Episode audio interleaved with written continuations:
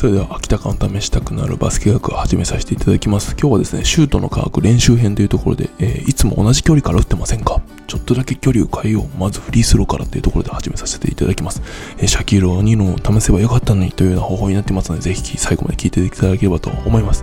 えーと今日は4つに分けて始め話していきます。1番が、えー、決まった位置のシュート練習カッコブロック練習と距離を変えた練習カッコ多様性練習の違いというのをまず説明したいと思います。で丸2番にブロック練習と多様性練習の効果の違い、ここ非常に大事なのに なので、えっ、ー、と、ブロック練習と多様性の練習の効果の違いをぜひ聞いていただいて、実際に、えっ、ー、と、シュートの練習に役立てていただければと思います。人間効果がない、あるって知ってると効果が出るんですけど、効果ね、あるって知らないとですね、効果って出ないものなので、ぜひですね、効果のところは知っていただいて、聞いていただけるといいかな、試していただけるといいかなと思います。で、3番目、え望ましい距離、えー、っていう、望ましい困難っていうところで、ロバート・アレン・ビオークさんがっていうカリフォルニア大学の心理学教授が、えー、名付けたものですけど、えー、を絡めて、ちょっとシャキリオニール、もうやればよかったのになーって、このロバート・アレンさんが言ってるので、えー、そのあたり説明していきたいきたいと思います。で、最後に4番目、騙された、騙されたと思って、何々から練習と練習してみてっていうのが最後の話になります。ぜひ最後まで聞いてください。えー、今日ですけども、えー、今日はですね、えーと、バスケットボールなんですけど、この本に基づいちょっと話していきます。で、その本が何かっていうと、このレンジっていう知識の幅が最強の武器になるっていうサムネイルにもこう、本の写真を出してますけど、えー、レンジ、知識の幅が最強の武器になるというところの本から、えーと、説明します。な何かっていうと、あの要はあの、例えばテニスのフェデラーさんとかって、えーとちっちゃい頃からテニスやってたかっていうとテニスだけじゃなくてバスケとかサッカーとかもかなり優秀だったっていうところでちっちゃい頃はいろんな練習いろんなスポーツをしてですね、えー、やられてたっていうのが、えー、ここの本にも書かれてるんですけど、えー、そういったようにですね他のなんでしょうねそのスポーツ一つだけに限って練習するのがいいのかっていうんじゃないんだよという いろいろな練習の方法だったりいろんなスポーツだったりっていうのを経験した方が最後としてはプロプロとかあの結果を出せるんだよっていうような本に基本的にはなってるので、ぜひ、えそそのあたり知りたい方は、え説明欄にリンク貼ってあるので見ていただければと思いますが、えー、何がこの中に書かれてるかっていうと、まず、まあ、僕もその一部なんですけど話す話すとブロック練習っていうのがありましてブロック練習って何かっていうと一つの同じことだけを繰り返すような練習になります。例えばフリースローで本当に同じ位置からずっと打つようなところになります。でもう一つが多様性練習、えー、インターリービングとかって呼んだりしますけど本に白いページを挟むっていう意味に基本的にはなるんですけどさまざまな条件下での練習とかあとは時間を置いて練習するっていうところがこの多様性練習になってきます、えー、時間を置いて練習するっていうところはまた別の動画でやりたいかなと思ってるんですけどもひとまずですねさまざまな条件下の練習というところで今回絞って話していきたいと思います。じゃあ、丸2番、ブロック練習と多様性練習の効果の違いというところを話していきたいと思います。えー、これはですね、あの、どこだっけな、ドイツのカル、カールスルーえ音楽大学の、えー、研究になりますけど、これピアノの話になるんですけど、一応ちょっと聞いてくださいね。やめないで、やめないでくださいね。えっ、ー、と、ピアノで右利きの20人の方にですね、左手、要は利き手じゃない左手でですね、親指と小指を使ってですね、15の離れた鍵盤、約、まあ、30センチとか40センチぐらいなんですけど、多分、えー、15の離れた鍵盤を0.2秒刻みに正確に弾いてくださいと。こう、左と、結構離れてるじゃないですか。手って多分親指と小指長くても15センチ、20センチぐらいしかないので、えー、2つの手分ぐらいをこう、離れたところをさ、あのー、正確に0.2秒刻みに引かなきゃいけないっていう、そういったことをやらやってもらうんですけど、えー、一つのグループがですね、ブロック練習、一つのグループが多様性練習というところで、えーと、実験してます。で、ブロック練習ののグループの方は、えーと、15の離れた鍵盤練習、要は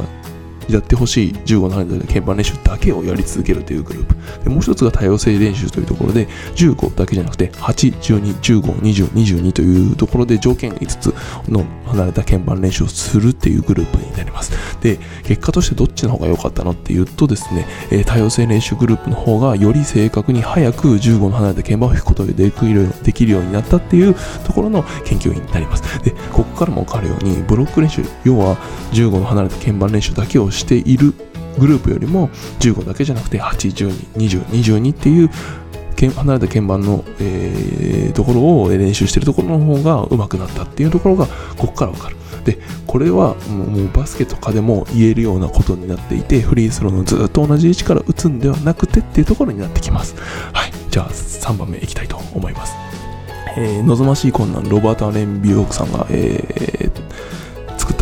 になりますけどそのロバート・アレンさんがですね、えー、言っているのはですねシャキール・オニールもですねフリースローが苦手ならフリースローラインだけじゃなくて何々から練習すればよかったのにって言ってます。で何かっていうと一歩前一歩後ろから練習すればよかったのにって言ってます。これは先ほどの、えーと、ピアノのと同じように一フリースローの一つの場所からずっと打つんではなくて、えーと、少し条件を変えて前一歩前一歩後ろから練習するというところになってきます。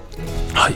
これ面白いですよね。なのでぜひですねあのー、そのあたり試していただきたいんですけども最後に4番目、騙されたと思って何々からシュート練習してみてっていうのは、要は先ほどの話になるんですけど、フリースローラインの前後から練習してみてっていうところになります。えーと、動画の方ではですね、えーと、A 出してますけど、フリー、フリースローの一つの位置から打つのを、えー、まあ、あえてブロック練習っていう風に呼ぶとですね、そのフリースローの前後から打つ、前後一歩前、一歩、後ろから打つのを多様性練習というふうに見出すとですね、このフリースローというところも、え、ー、と、一歩前、一歩後ろから打つことで、えー、より上達するっていうところになってくるのかなと思うのでやっていただければと思います。で、これ、フリースローでまずやっていただくと非常に理解しやすいし、あと、なんでしょうね、フリースローが入るようになる感覚をつかめるのかなっていうふうに思うんですけど、僕自身もこれやってみて、あ、結構フリースロー入るようになるんじゃないかなっていうところではあるので、えー、ぜひですね、試していただきたいんですが、今日のところはこのフリースローの前後から練習してくれってだけじゃないんですよ。基本的には多様性練習っていうところの方が普通のブロック練習よりもいいというところがポイントになってくるので、例えばコーナーからのシュートであったり、自分が決めたい位置のシュートに対して、えー、前後、左右というところですね。前後前後だけじゃなくて左右一歩とか左右半歩とかの距離から打つことで、えー、よりですねあの、決めたい位置からのシュートが決まるようになるのかなと思います。なので、コーナーのシュートだったり、あとはスリーポイントのシュートだったり、ペイントエリア周辺のシュートをですね、普段打ってるところだけじゃなくてですね、ちょっとなんかいつもは打たないような角度、ないし、いつも打たないような距離っていうのをあえて練習することで、自分が本当に決めたいところが決められるようになるのかなと思います。なので、まあ、スリーポイントも、あえて一歩後ろから打つとか、スリーポイントを入れたいけど、あえて一歩前から打つっていうところをやってですね、えー、いただけると、まあ、自分の入れたいところが、えー、より入るようになるのかなと思います。はい。で、シュートだけじゃないと思うんですね、これ。うん、シュートだけに終わる話でもないと思ってて、すべての練習を微妙に変えてみるっていうのが、えーと、効果出るのかなと思います。例えばですね、まあ、まあ、左で打ってみるとか、左手でシュート打ってみるとか、自分の利き手じゃない左手でシュート打ってみるとか、あとはサイドステップを半歩だけじゃなくて3分の1歩の練習してみるとかね、あの、サイドステップ1歩とか半歩3分の1歩とか、ちょっと微妙なサイドステップの練習をしてみてやるとかいうところですね。えやっていただく。なんか全ての練習を微妙に、全ての練習というか全てのスキルですかね。えー、微妙に5本の指でボールついてたら4本の指でついてみるとか微妙に変えてですね、やっていただけると、あの、本当に自分が、えー、身につけたいスキルっていうのをより早く正確に、えー、身につけることができるのかなと思いますので、ぜひ皆さんいろいろ自分なりに試していただければと思います。他にもですね、いろいろ工夫はあると思います。自分で考えたらいくらでも練習のが増えると思うので、そのあたり他にも工夫、こんな、こんな工夫したよっていうのがあれば教えていただければと思います。えー、今日はここまでになりますが、